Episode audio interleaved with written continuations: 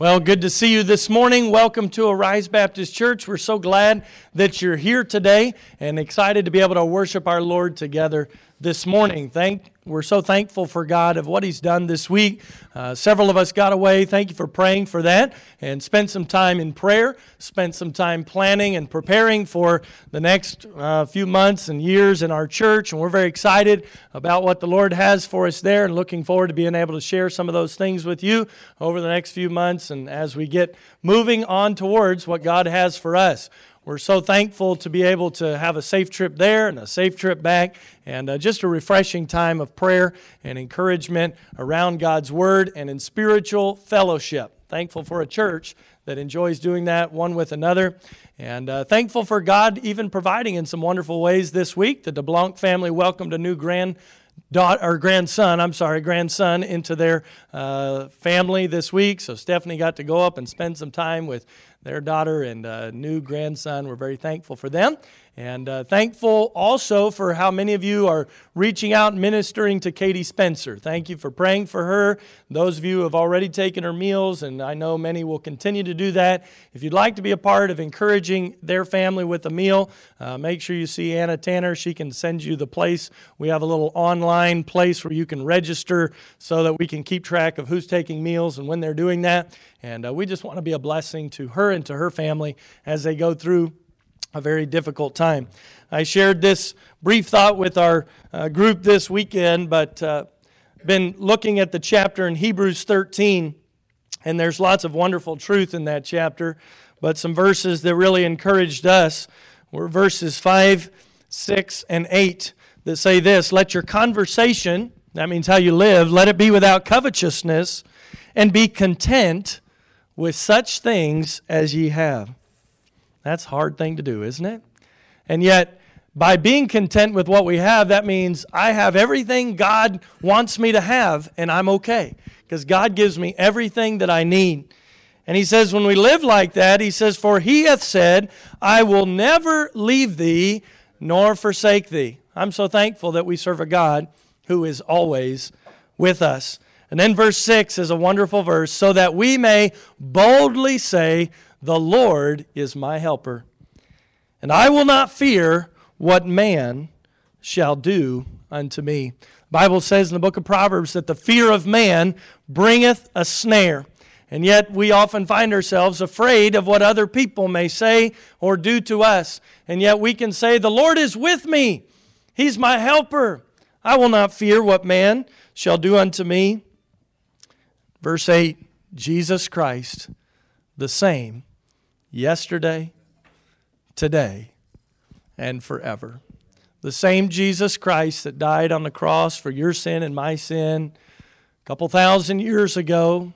The same Jesus Christ that created everything that we see. The same Jesus Christ who, when he ascended up into heaven, he told his disciples that he would come again. He's the same yesterday, today, and forever. I'm looking forward to that day where we see Jesus face to face once again. It hasn't happened yet, but as we gather together here, we're worshiping our Lord and Savior. We're singing His praises. We're going to get to pray to Him in just a moment, ask God for His blessing and His help. We need Him. We have everything that we need given to us from our Heavenly Father. And may we remember that Jesus Christ is the same yesterday, today, and forever. Let's go to the Lord in prayer this morning ask Him to bless our service and to help us today. Father, we love you. Thank you for caring enough for a bunch of sinful, wicked people to send your only begotten Son to die in our place. You didn't have to do that. You did it because you loved us so much. Lord, we thank you for your great love that you've demonstrated to us in the sending of Jesus Christ, and then you continue to demonstrate to us as you continue to provide forgiveness and direction and help and guidance in our lives. Lord, thank you for giving us the opportunity to be able to have a personal relationship with you. Lord, I thank you for those who have come into that relationship very recently, even in our church, who have trusted in you as their Savior, asked you to forgive you of their sins. Lord, if there's somebody here today that's never experienced and never had the forgiveness that can only come through Jesus Christ, I pray that they trust in you today and be saved. Lord, we thank you that we can gather together freely this morning and worship you. I know some cannot be here today because of health needs, concerns, and physical problems. We think especially of Katie this morning. Pray that you strengthen her body as she continues to go through these treatments. Let her know your love and that uh, we as a church love her too. Pray for Larry this morning. Continue to strengthen him as he continues to have different things looked at and done with his back. Pray that you'd just give him the strength that he needs. We thank you for what a blessing he is to our church here. Lord, thank you for this new grandbaby born to the DeBlanc family this week, and pray that you'd be with Stephanie as she gets to spend some time up there caring for her daughter and grandson and just encouraging them, give her safety and give her a blessed time as she's away. Lord, I pray for our church that you would encourage us through your word this morning. We need to hear from you. Many things have gone on this week, many challenges, many concerns in our own personal lives, in the world around us. Lord, we need your direction. We need your help today. Pray that you'd bless our service this morning. Pray that you'd be with the preacher today. Encourage him.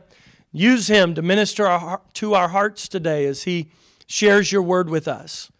Lord, we thank you for all that you're doing, and we just pray that we would be faithful and obedient to walk faithfully with you. We love you.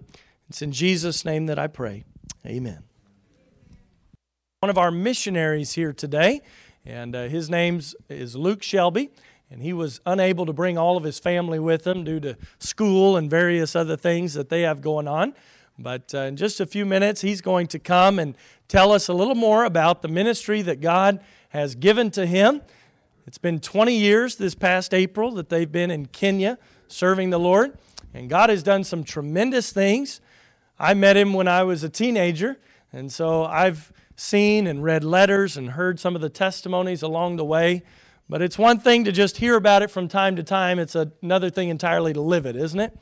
And I know he could probably go on all day about things that the Lord has done. But uh, he's going to take some time and share from us or share with us what God has done and what God is doing, and then also challenge us this morning from God's Word.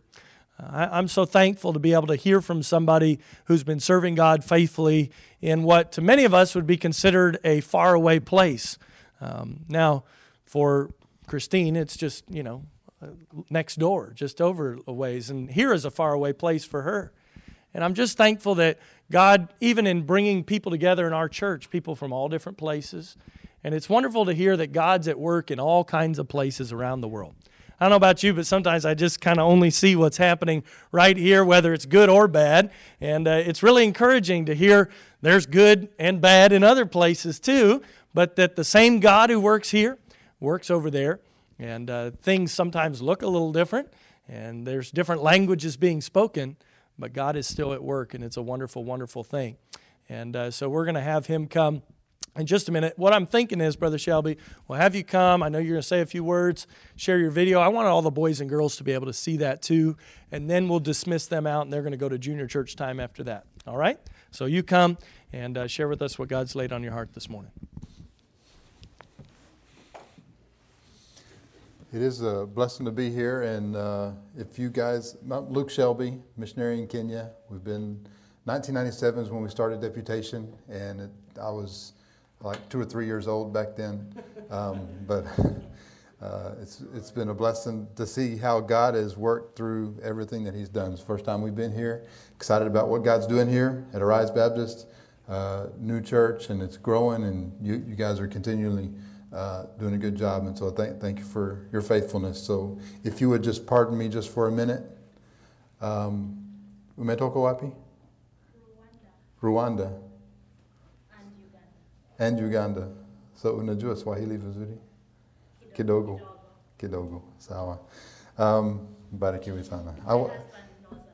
Your husband knows a lot. Okay. Amen. Um, we've been contacted, sorry, that was Swahili, trying to get to know who she was and where she's from.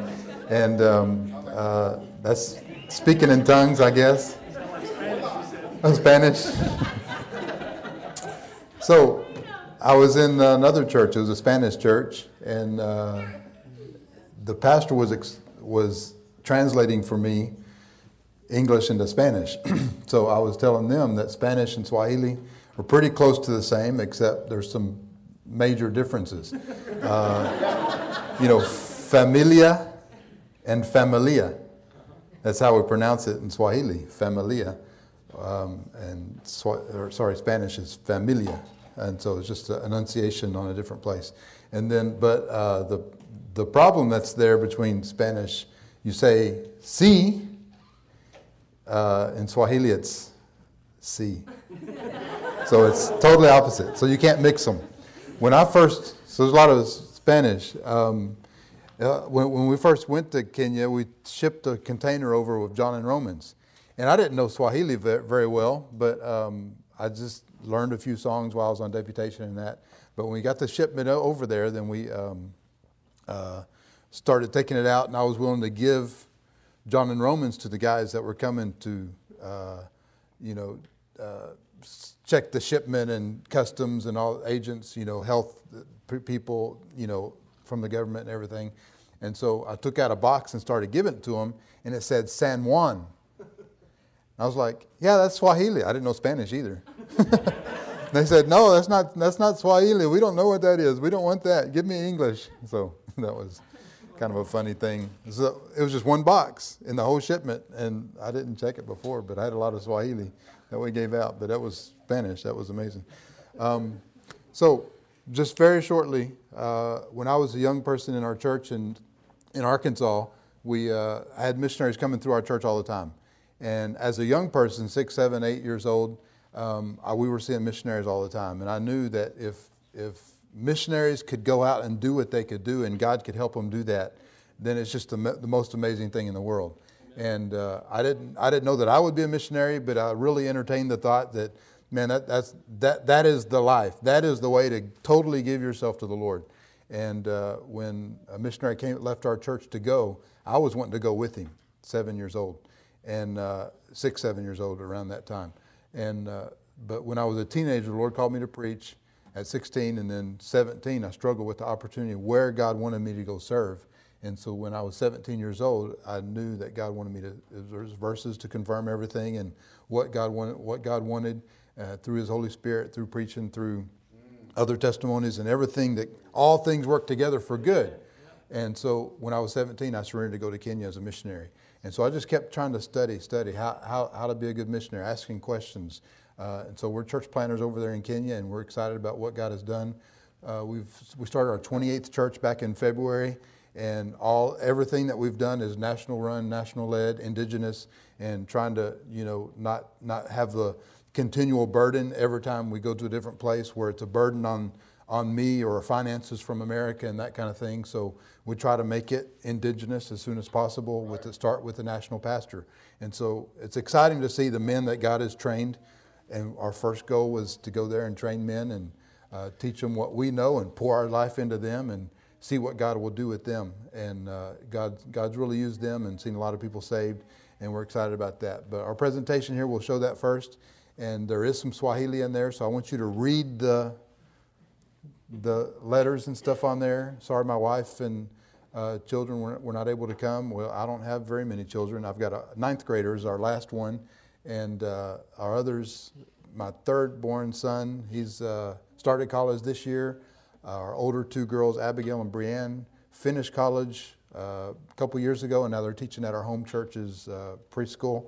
And so pray for them. One of them's getting close with this guy, and uh, they, he wants you know, he's hanging around a lot and stuff, stuff, and I, I feel like I have, I feel like I should be saying no, no, no more than you know, yes, whatever. But when they go out on dates or whatever. But anyway, uh, just pray for them. He wants to go to Guyana as a missionary. Uh, Brienne has a heart for uh, my second daughter. She has a heart for China, and so she's going to be able to work with the missionary next year for a year. and learn Chinese and work in, uh, in a school that they have over there teaching English and things. And then Caleb has, feels called to be a missionary in Israel. And so Kaylee also surrendered to missions as well on the field under a national pastor preaching because I was out of town. And uh, but you know it's just it's just God doing those things and wherever God takes them and ever wherever, wherever God does it, we just taught them the same thing that we learned. If God speaks to you, follow. It's not our dream that we're following. We're doing our reasonable service. Romans 12, 1 says, uh, I beseech you, therefore, brethren, by the mercies of God, that you present your body as a living sacrifice, holy, acceptable unto God, which is your reasonable service, unto the Lord, which is your reasonable service. And so I don't, need praise. I just thank the Lord what, what He's done, and we're excited about. That's what we want to show you tonight, and so or this morning, wherever I'm at.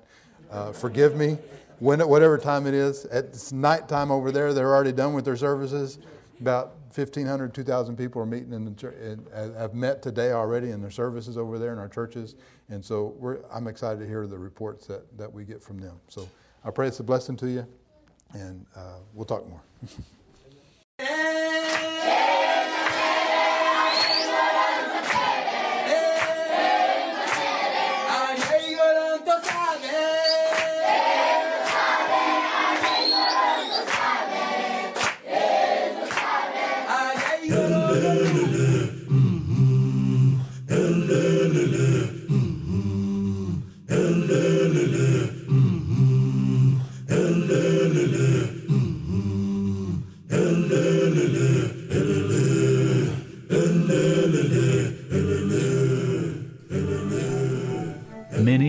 51 million people that live in this beautiful and diverse country are living without hope or direction. Lonely and lost, they are without the Lord Jesus Christ.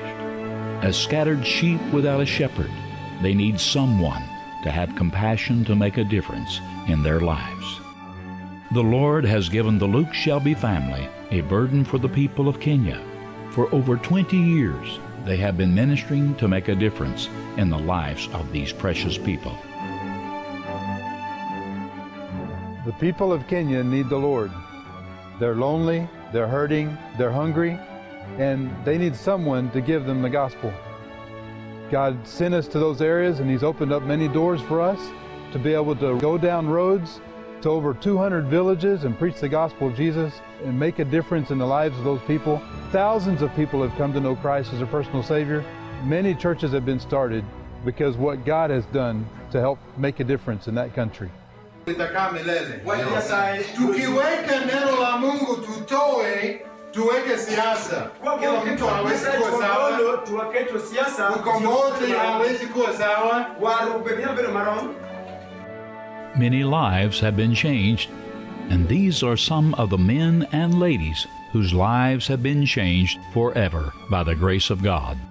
My spiritual life is enriched by studying God's Word. There is peace of God in my family and joy. I have learned how to love my children and husband. This gospel has made a difference in my community through my soul winning and witnessing. Hasa ningeshukuru Mungu kwa ajili ya nafasi tangu nipate uokovu mpaka siku ya leo. Nimeshukuru manake Injili limebadilisha maisha yangu hata katika boma yetu. Pia nina furaha manake wanashukuru kwa ajili ya Injili imebadilisha maisha yangu, manake wameona imebadilika. Manake kabla sijaokoka sikuwa mzuri, I first heard the gospel being preached directly to me in the year 2012 during youth camp. I believed the word that Jesus died for my sins, therefore, I invited Christ into my life, and I have seen tremendous change in my life. Through this gospel, I am able to preach to my family members, and Christ is doing a great work in my family. Toka wakati nimpokea Yesu Kristo kama mwokozi wa maisha yangu, nimeona mabadiliko mengi katika maisha yangu. Eh, kitu ya kwanza najua nilikuwa naelekea jehanamu, lakini injili imenifikia na nimeweza kuepuka. Kitu cha pili nimeweza eh, eh, Mungu ametumia mimi ili kuwabadilisha wengi. Namshukuru Mungu kwa injili kufikia mimi. But since I received Jesus into my life, He has changed my life, uh, my family, and even the community. Uh, many people have believed the gospel and their lives are changing each and every time. And even my brothers uh, got saved, and I have peace in my mind and my heart. That salvation is free and forever in Jesus Christ. We have seen a home visitation turn into a weekly Bible study, and after six months, has actually turned into a church. And to be able to see that church grow and evangelize to their own people and to spread the gospel to start other churches in, in areas around them as well. It's been a joy to my heart to see the Lord working in the hearts and lives of the ladies that we minister with, seeing them learn to love their children and their husbands the way that God has taught us to do in His Word. It's made tremendous changes, and we've seen incredible growth in their families, the closeness of the family unit, and these ladies are reaching out to their neighbors and teaching them also. My heart is there with them. I love those ladies and their children. Stand in all that God has called us to be missionaries there and has given us the privilege to stand there, to stand in the gap and show those people God's love and the hope of eternal life through Jesus Christ. And we are looking forward to seeing what God is going to do with these families. Many doors have opened to preach the gospel in Kenya, but there are still so many who have not been reached. Hundreds of villages and towns that have no gospel witness, and people are struggling and dying without hope. We will continue to have compassion to make a difference. We still need your help to make a difference as you pray and as you give. We still need you to send us. Would you come to Kenya and help us have compassion and make a difference? Thank you so much for your prayers and your financial support as you've supported us for the last 20 years in the country of Kenya.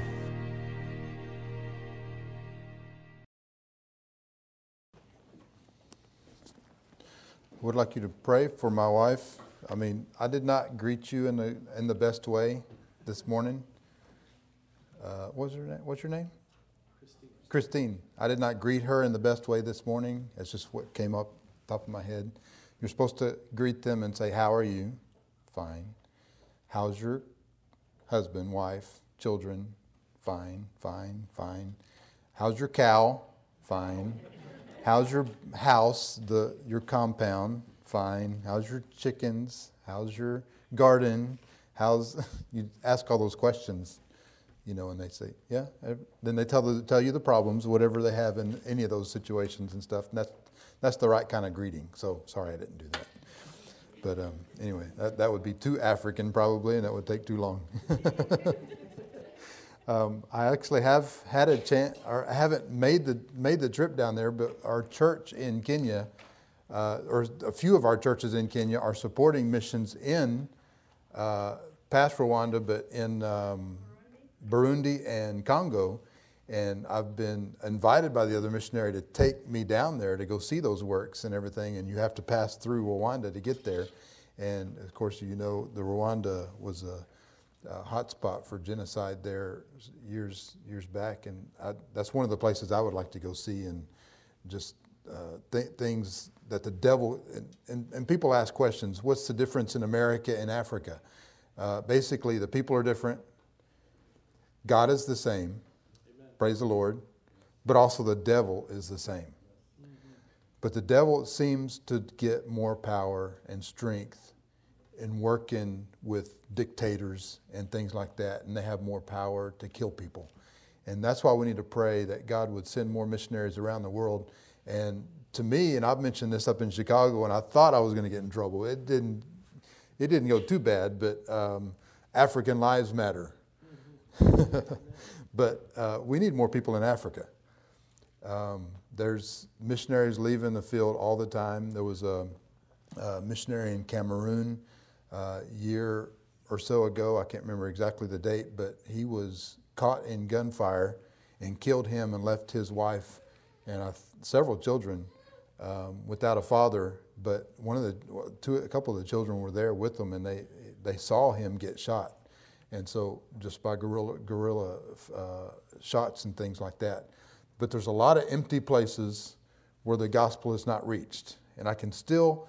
Uh, there was there was a missionary. Um, I believe it was a lady missionary. I can't remember the name off the top of my head right now, but she said she could see the smoke of a thousand villages, or, it was Robert, Robert Moffat in South Africa, see the smoke of a thousand villages that have never heard the gospel of Jesus Christ.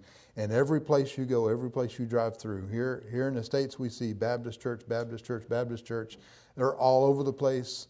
And that's one of the things that's been on my kids' hearts and everything that there's, there's churches everywhere here. The Bible is being read every Sunday in a lot of places around, around America, but you hardly see that in Africa. And so we're trying to make that. I don't know if it's, we can't call it a Bible Belt. It'd, it'd be nice in 100 years, 200 years, they actually call parts of Kenya Bible Belt where we were at, but that's, that's not on us, that's on God. That's what he, what's what he can do. And so that's, that's our goal in reaching the Kenyans. Edward on here, um, He's, he's from a place. Every time we go out into a village somewhere, uh, we, we, we say, This is the end. This, this is the last people.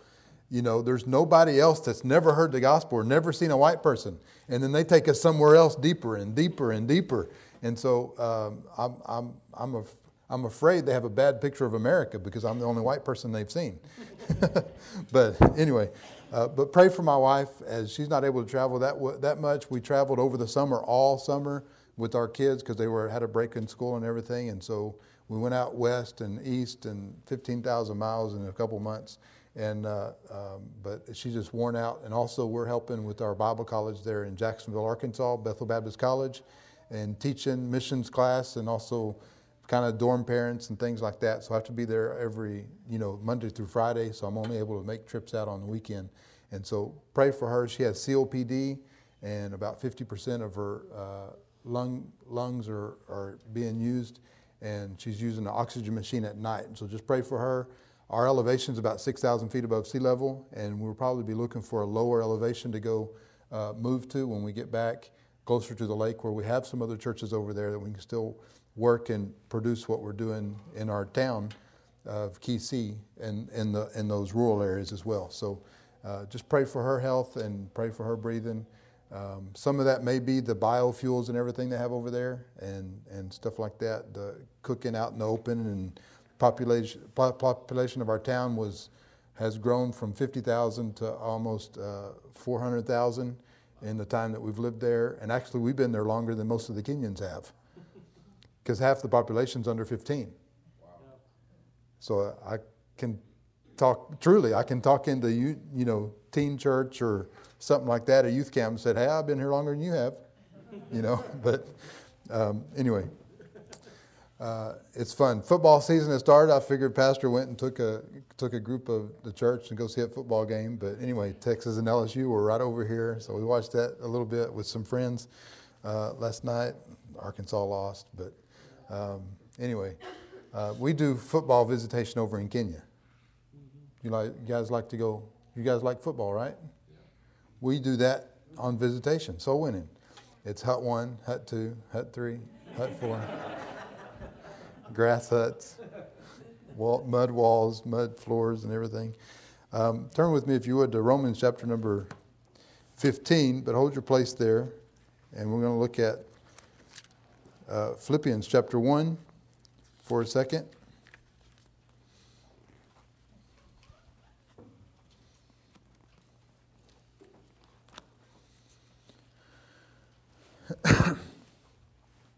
Philippians 1, verse 27. Kind of familiar with what Brother Cover mentioned this morning. I, I, was, I was thinking he can go ahead and preach. He, he, he wants to do this.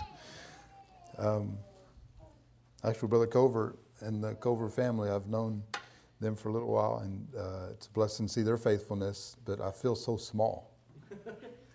you know, okay, yes, Daddy. you know, but it's good to see the Lord moving in their lives. Verse 27 Only let your conversation be as it becometh the Lord of the gospel of Christ, that whether I come and see you or else be absent, I may hear of your affairs, that you stand fast in one spirit, with one mind, striving together for the faith of the gospel.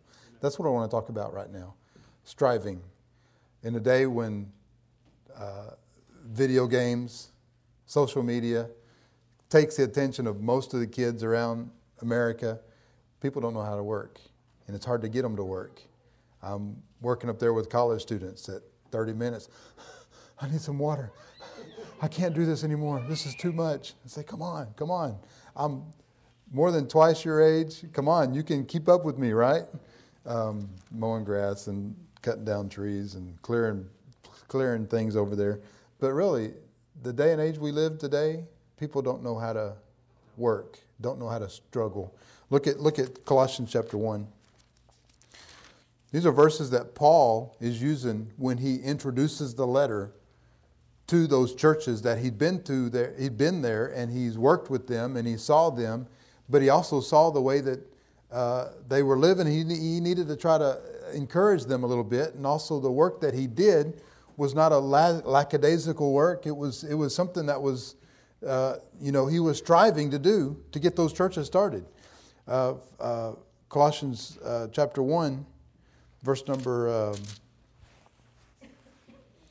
28. Well, verse 27.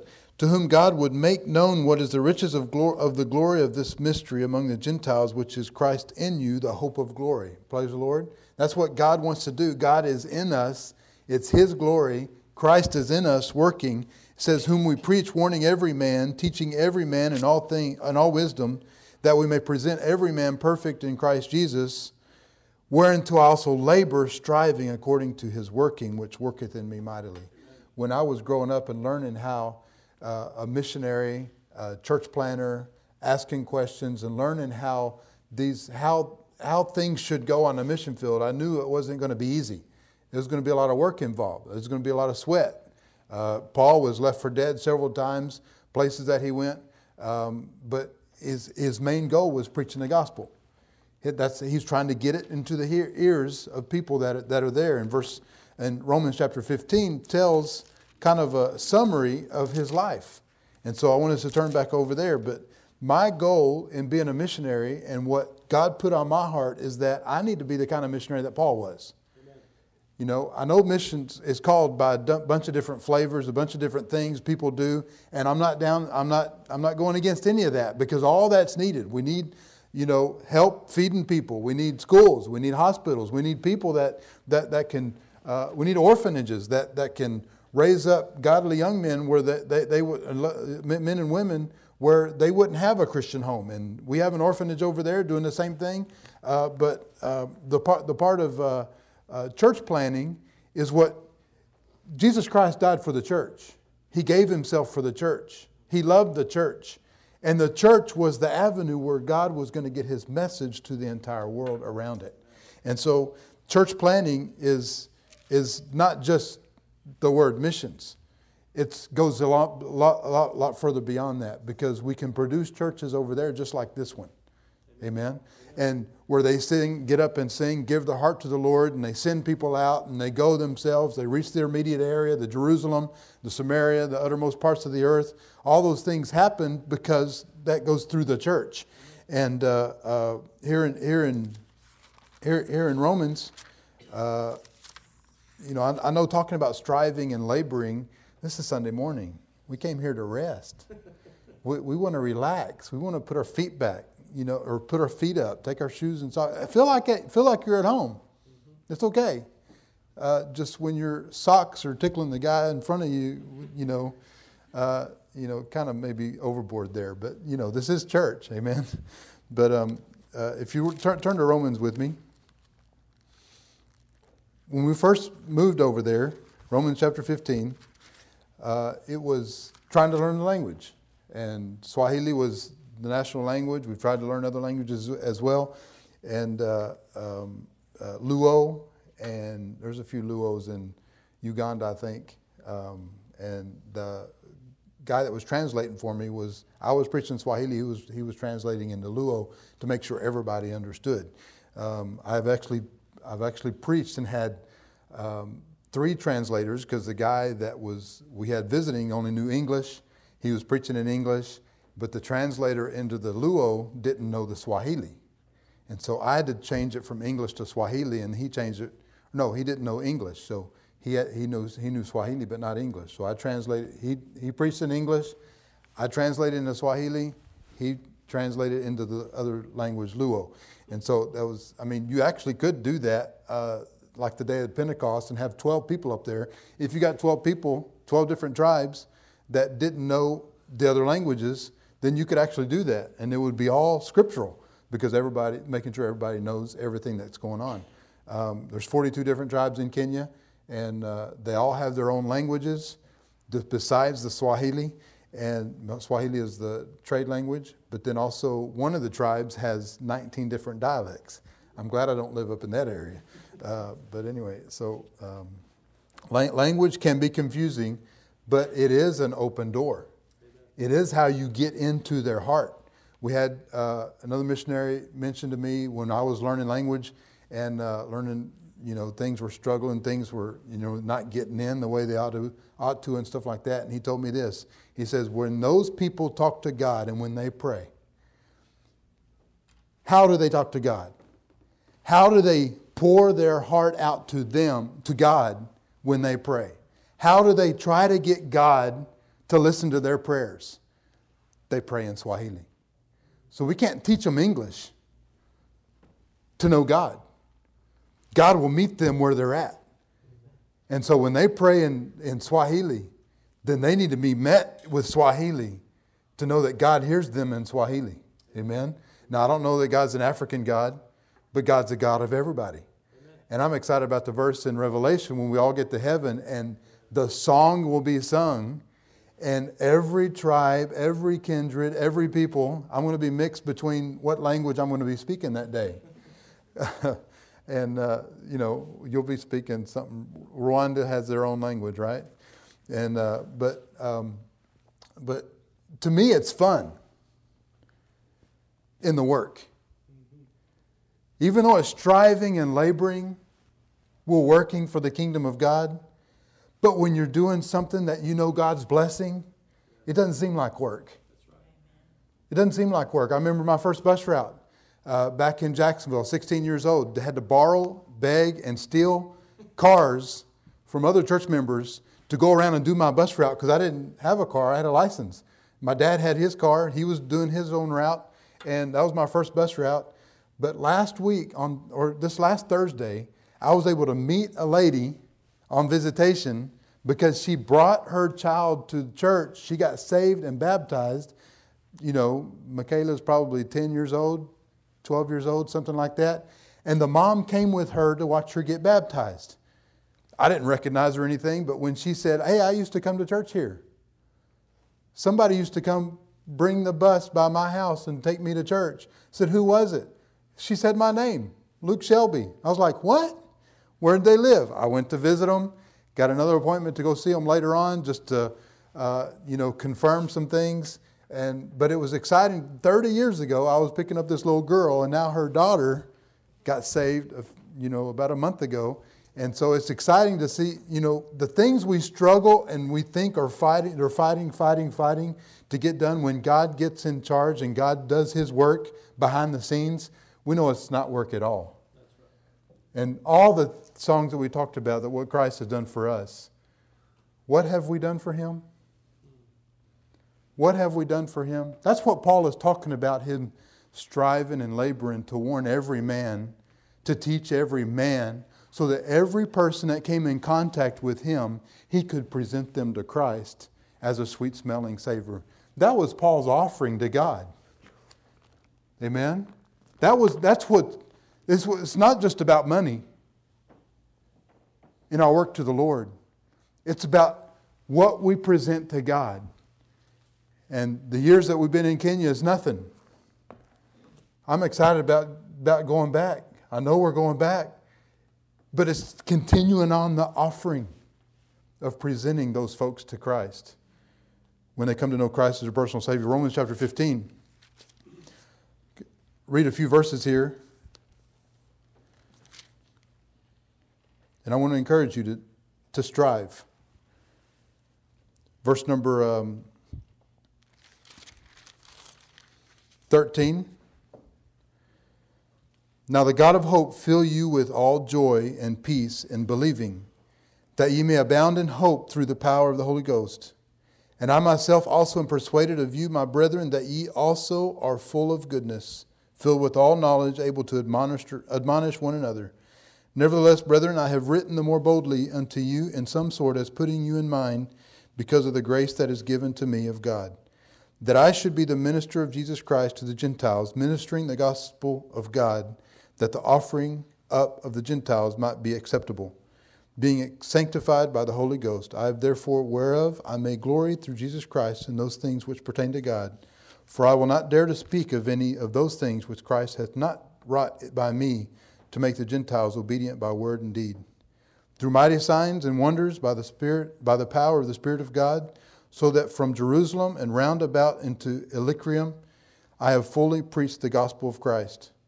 Yet so I have yet so have I strived to preach the gospel, not where Christ was named, lest I should build upon another man's foundation. Let's pray.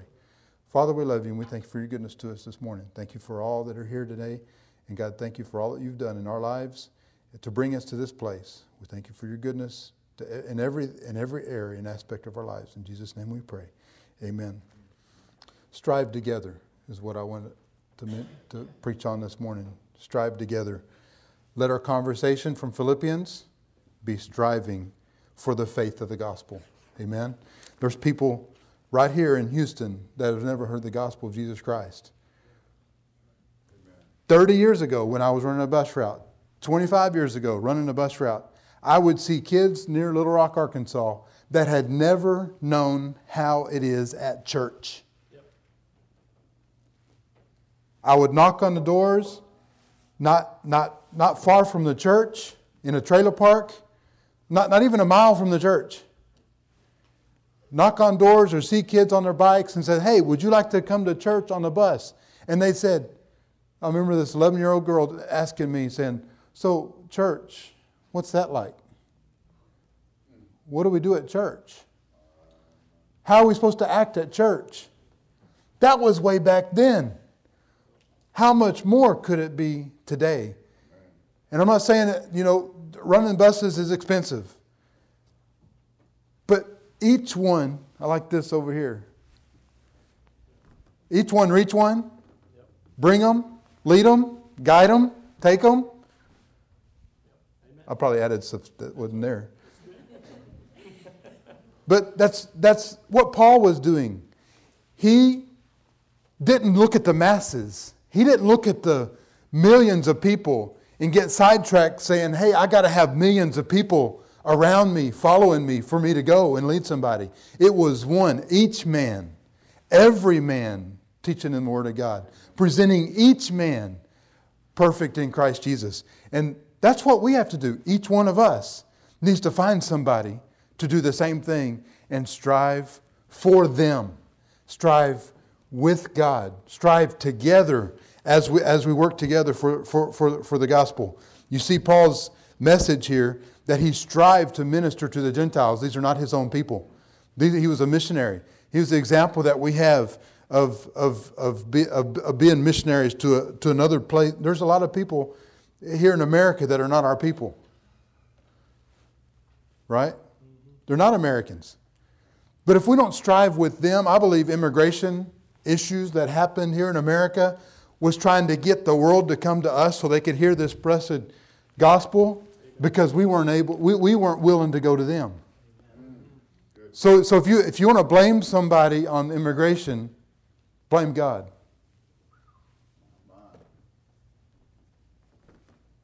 Because we're not willing to go there. Their struggles are too hard for me to live with. I don't want to live with them. I want to stay here. Well, God says, okay, I'll put somebody right next door to you. I'll put somebody that lives uh, down your street. I'll put somebody that works with you. I'll put somebody there. If you want to stay here and you're going to be faithful to the gospel, I'll bring them to you. Remember what he did at Pentecost?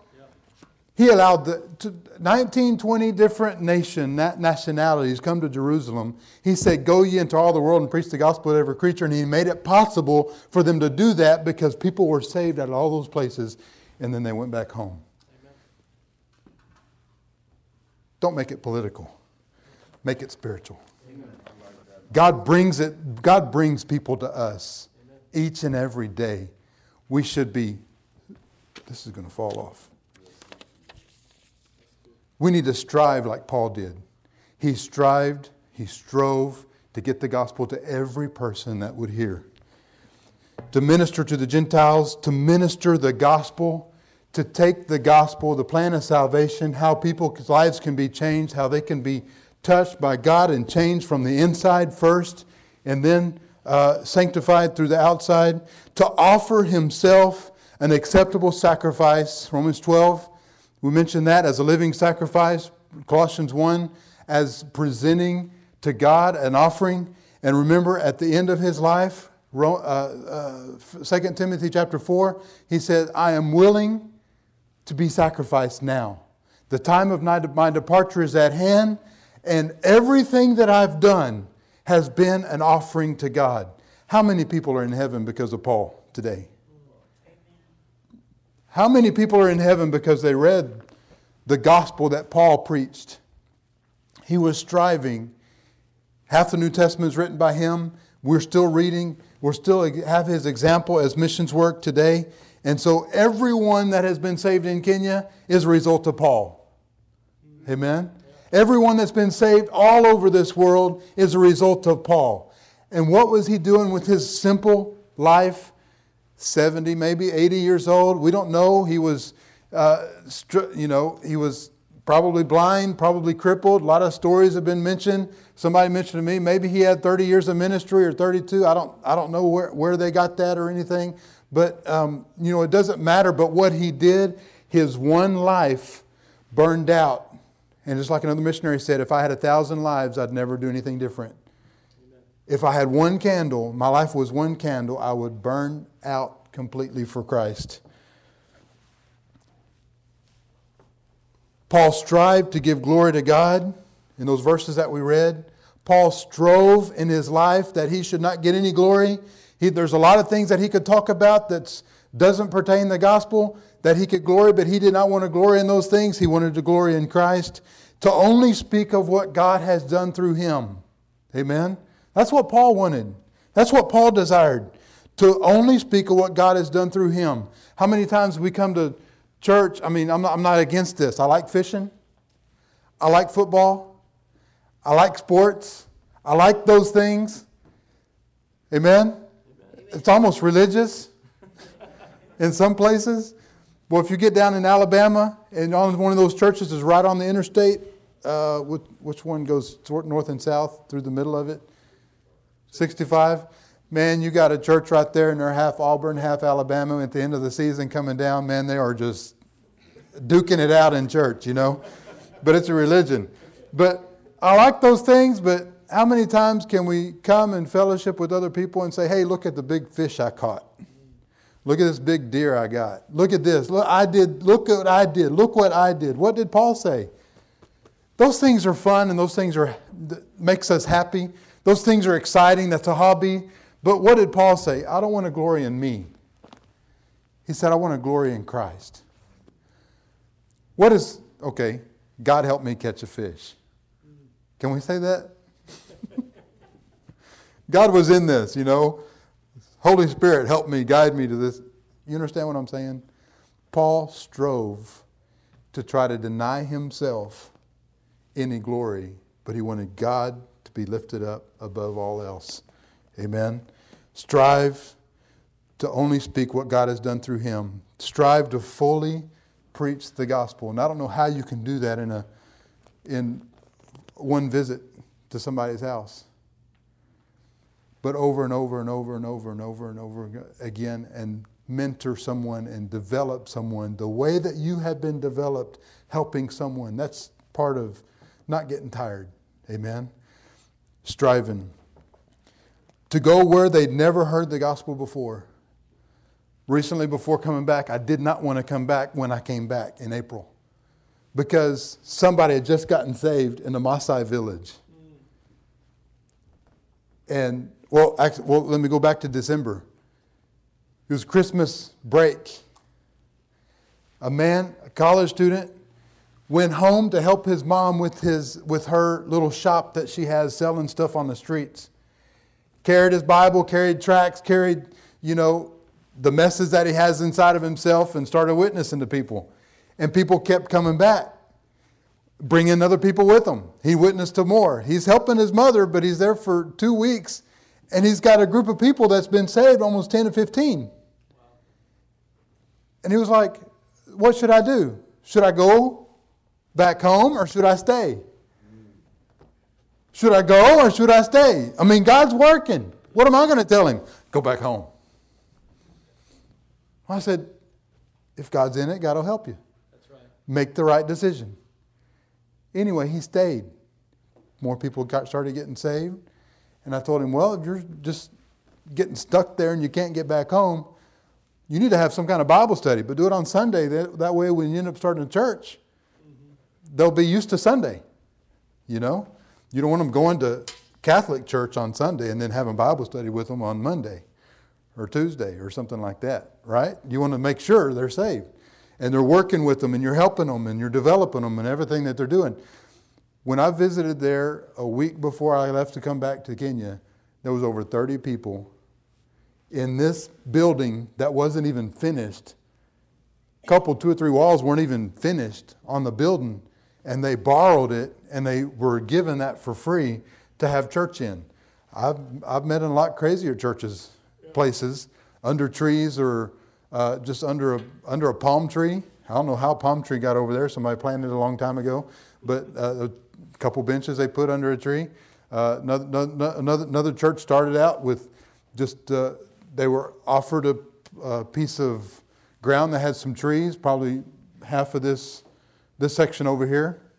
And they cut down the trees, laid them over, and nailed them to the stumps. And that was the seats. They left some trees around the outside, and that was the shade.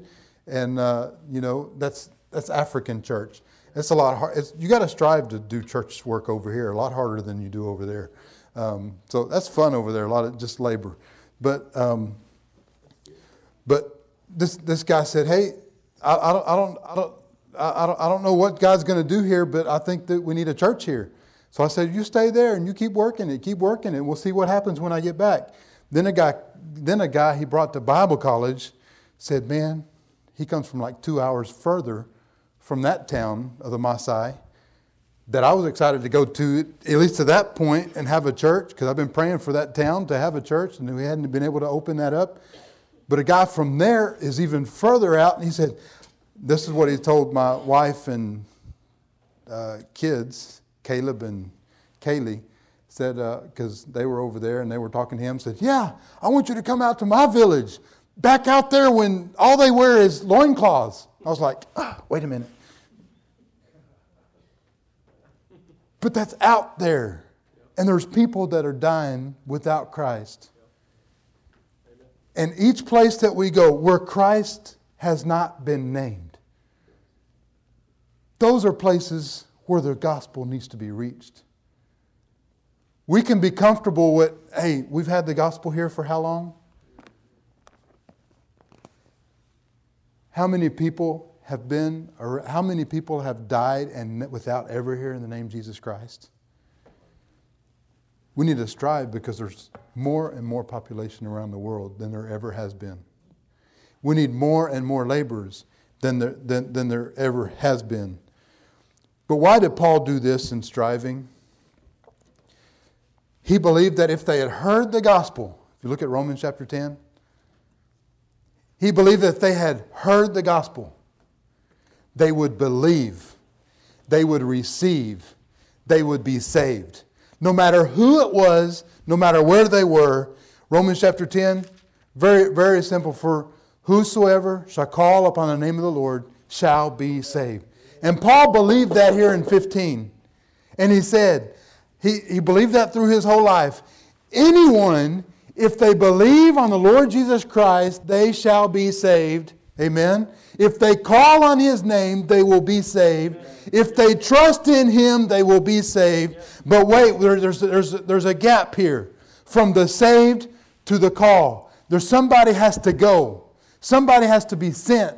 Somebody has to be taken. I like the way it says in Swahili. It's not like uh, American. Swahili, it says this How shall they preach except they be taken? Wasipopalekwa. I don't know if you know that in that. Okay? Unless they be taken. We had a church. My assistant pastor wanted to go start a church across town. And so, literally, what it said in Swahili, our church went with him six to eight months of soul winning and visitation, saw over 100 people saved in that area of town on the opposite side of town before we started the church. The day we started the church, we had an early service at our church, and we went over and took him there for their first church service over there. And so we, we get the idea we can send a missionary to a far off country and forget where he's at. Forget everything that he's going through.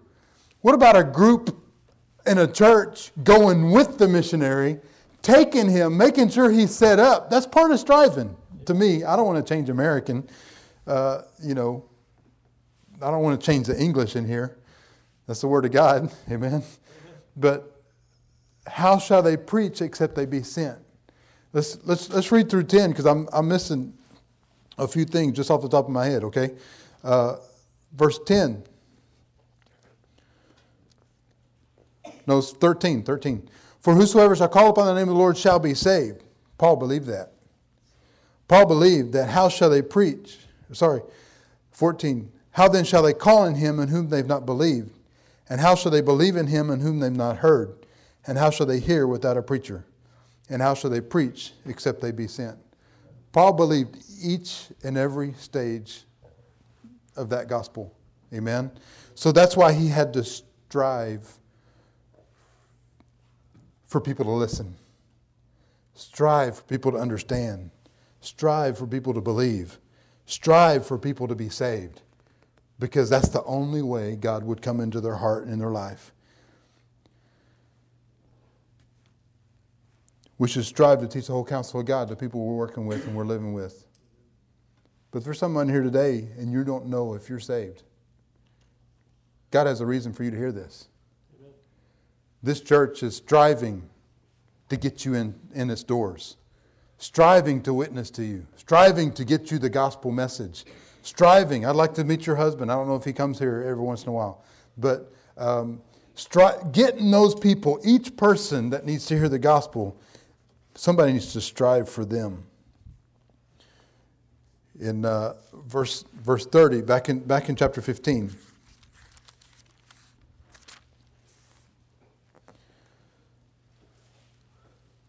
There was a place we went to start a church. 2010, the village of Sidundo, we have an orphanage there also because of the lifespan of some of the individuals and the, the inheritance things, the customary things that they do.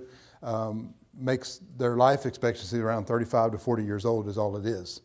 You don't see old people in those places. And it's heartbreaking because every week there's a funeral in that village. Thousand people or so in the village, every week there's a funeral. I started going out there in 2012 to say, I'm going to try to get these people founded in the Word of God so they're, they know what the truth is. They're not, they're, not, they're not going around and believing everything that they, they came from and continuing in charismatic or doing this or doing that, a bunch of different, you know, we don't want any Catholic stuff going on in a Baptist church, right?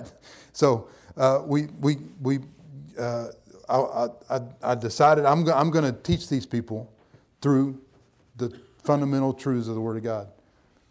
2012, I started that. Every time I went there, I would, I would get sick with malaria. Come back home, puking my guts out.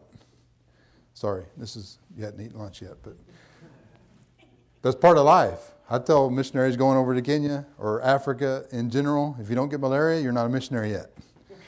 So I don't have stopped counting how many times I've had malaria, and it's not really it's not really contagious, except by shaking hands. Did I shake somebody's hand this morning? No, I'm joking. That's a joke. Uh, sorry. Anyway, um, so we uh, every time I'd go out there, I'd get sick. More meds. Kept getting sicker the next time I got out there. Get more meds when I come back. I would stay out there a whole week, sleep in my car, uh, in, in the back of my vehicle. It folded down. I could put a mattress in there. Had a little tent-like thing where I would sit out in the afternoon and cook my meal with a gas stove, you know, and just camping out basically. But I did that for three years. But I knew every time I would go out there, I'd get sick. Is it worth it? Is it worth it? And then seeing God change some of those men to where it's not just salvation, but they're denying some of the traditional things that they would do in their families around the time of funerals, where they would be changed and say, No, we're not going to do that anymore because we're Christian. It's not that just we're saved, but they were being changed. But every time I would go out there, it was I would get sick. At the end of 2012, I'd had malaria so many times, six six months in a row, that I said, I, "There's something else going on in here. It's not just malaria." I went to the CDC in Nairobi. The doctors there, and they said, uh, "You got a lot of stuff going on here. Malaria is your smallest problem. You got parasites. You got stuff we don't know what to call. You got typhoid. None of this stuff's supposed to be in your system. So they gave me a bunch of drugs to try to get rid of it. And then they, get, they gave me one medicine says, well, if you live here and you eat with the people out there, you're going to have this. If you want to get rid of them, it's like worms.